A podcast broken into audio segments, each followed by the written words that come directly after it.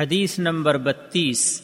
عن جابر بن عبد الله رضي الله عنهما قال قال رسول الله صلى الله عليه وسلم اذا وزنتم فارجحوا سنن ابن ماجہ حدیث نمبر دو ہزار دو سو باویس۔ اور اسے علامہ البانی رحمہ اللہ نے صحیح قرار دیا ہے۔ کامل بلکہ کچھ بڑھا کے دینے کی ترغیب۔ جابر بن عبداللہ رضی اللہ تعالی عنہ کہتے ہیں کہ رسول اللہ صلی اللہ علیہ وسلم نے فرمایا، جب تولو تو جھکا کر تولو۔ فوائد۔ نمبر ایک، اللہ تعالی سے جڑا ہوا مؤمن بندہ عدل و انصاف اور برابری کی خوبیوں سے متصف ہوتا ہے۔ عدل، یہ نفسی وصف اور برابری، یہ عقلی وصف ہے۔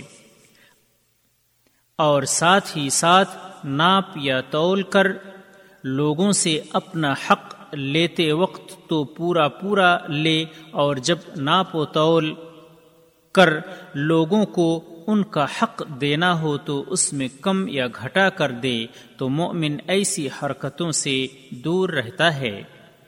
نمبر دو ایک مسلمان کو کشادہ دل ہونا چاہیے اور اپنے اچھے برتاؤ و اعلی فکری سے لوگوں کے ساتھ بھلائی کرنی چاہیے اور لوگوں کو ان کا پورا پورا حق بلکہ کچھ بڑھا کر دینا چاہیے۔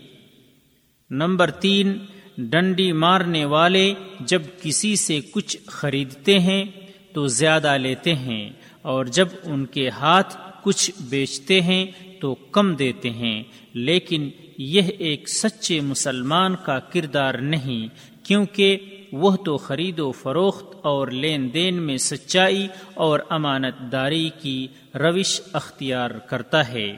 نہ تو وہ کسی کی امانت میں خرد برد کرتا ہے اور نہ ہی کسی کو دھوکہ دیتا ہے۔